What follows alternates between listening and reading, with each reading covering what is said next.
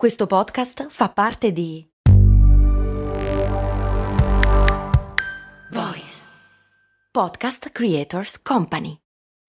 When you need mealtime inspiration, it's worth shopping Kroger, where you'll find over 30,000 mouthwatering choices that excite your inner foodie. And no matter what tasty choice you make, you'll enjoy our everyday low prices, plus extra ways to save, like digital coupons worth over $600 each week. You can also save up to $1 off per gallon at the pump with fuel points. More savings and more inspiring flavors make shopping Kroger worth it every time. Kroger, fresh for everyone. Fuel restrictions apply. Gabriele mi chiede che cosa sono i gettoni d'oro e perché andavano tanto di moda nei giochi a premi. Cose, cose, molto, cose molto, cose molto, molto, molto,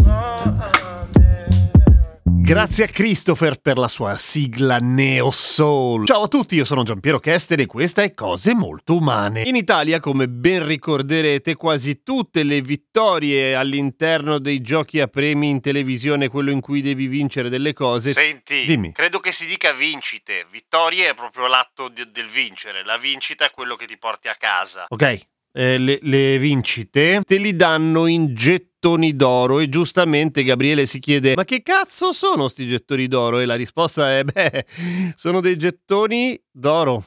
Nel senso, sono davvero delle monete, tra virgolette, coniate apposta per quella vittoria e che in genere hanno anche su un lato proprio l'effigie della trasmissione e o dell'editore, quindi della televisione che, che sta facendo il gioco. E sono di una lega d'oro, una, l'oro a 75%, quello che generalmente ha 18 carati, non una roba sopraffina ovviamente, però d'altra parte l'oro generalmente viene legato ad altri metalli perché di per sé puro è veramente molliccio ed è un casino da gestire. Comunque, le vincite in gettoni d'oro erano esattamente queste e in realtà lo sono ancora, nel senso che il motivo per cui a un certo punto si sceglie di pagare in gettoni d'oro e non in denaro è una questione legale, vale a dire vincere dei soldi giocando è gioco d'azzardo. Il gioco d'azzardo non può esistere se non in alcuni determinati luoghi, tipo i casinò, ergo devo trovare un escamotage, ovvero ti pago in gettoni d'oro. Siccome si vede lontano un miglio che è una cagata, ovviamente il TAR qualche anno fa ha detto raga pagate pure in contanti, pagate come volete, pagate in assegni, non c'è problema. Ma continuano tutti a pagare in gettoni d'oro perché evidentemente c'è anche una convenienza. Ovviamente l'oro viene quotato in base al costo in quel momento, viene mega super giga tassato poi nel momento dello scambio e se tu davvero vuoi prenderti la briga di portarti a casa un sacchetto di gettoni d'oro invece dei soldi, poi lo devi vendere. Devi andare a un compro-oro e vendere i gettoni d'oro. Altrimenti puoi richiedere direttamente al banco metalli che ti sta producendo i gettoni d'oro di farti dare l'equivalente in denaro. Che cazzo è il banco metalli? Il banco metalli è in genere un ente privato che appunto lavora metalli preziosi comprandoli all'ingrosso perché ha una concessione da Banca Italia. Sono loro che coniano i gettoni d'oro e hanno sei mesi di tempo dopo la tua vittoria in televisione per darteli. E tu puoi dire: No, guarda, dammi l'equivalente, a posto lo stesso. Lui dice: Va bene, il 5% di meno, però. Ma come? C'è uno scambio di meno? 5% in meno. Ma veramente 5% in meno? 5% in meno. E quindi ti porti a casa il 5% in meno. Di quanto? Di quello che è circa l'80% della vittoria originale perché ci sono le tasse? Della vincita. Insomma, eh, 100.000 euro diventano tipo 75-80.000 con le tasse, poi un altro 5%. Insomma, sono soldi gratis se li hai vinti, eh, per carità. Ma non è conveniente come credi. Cioè, sempre meglio che lavorare, ma comunque non sono veramente tutti quei soldi che ti entrano poi in banca. Quindi, ehi, dal momento che la maggior parte di noi non giocherà mai in un gioco a premi e non vincerà mai un cazzo, almeno possiamo dire, ah, 100.000 euro.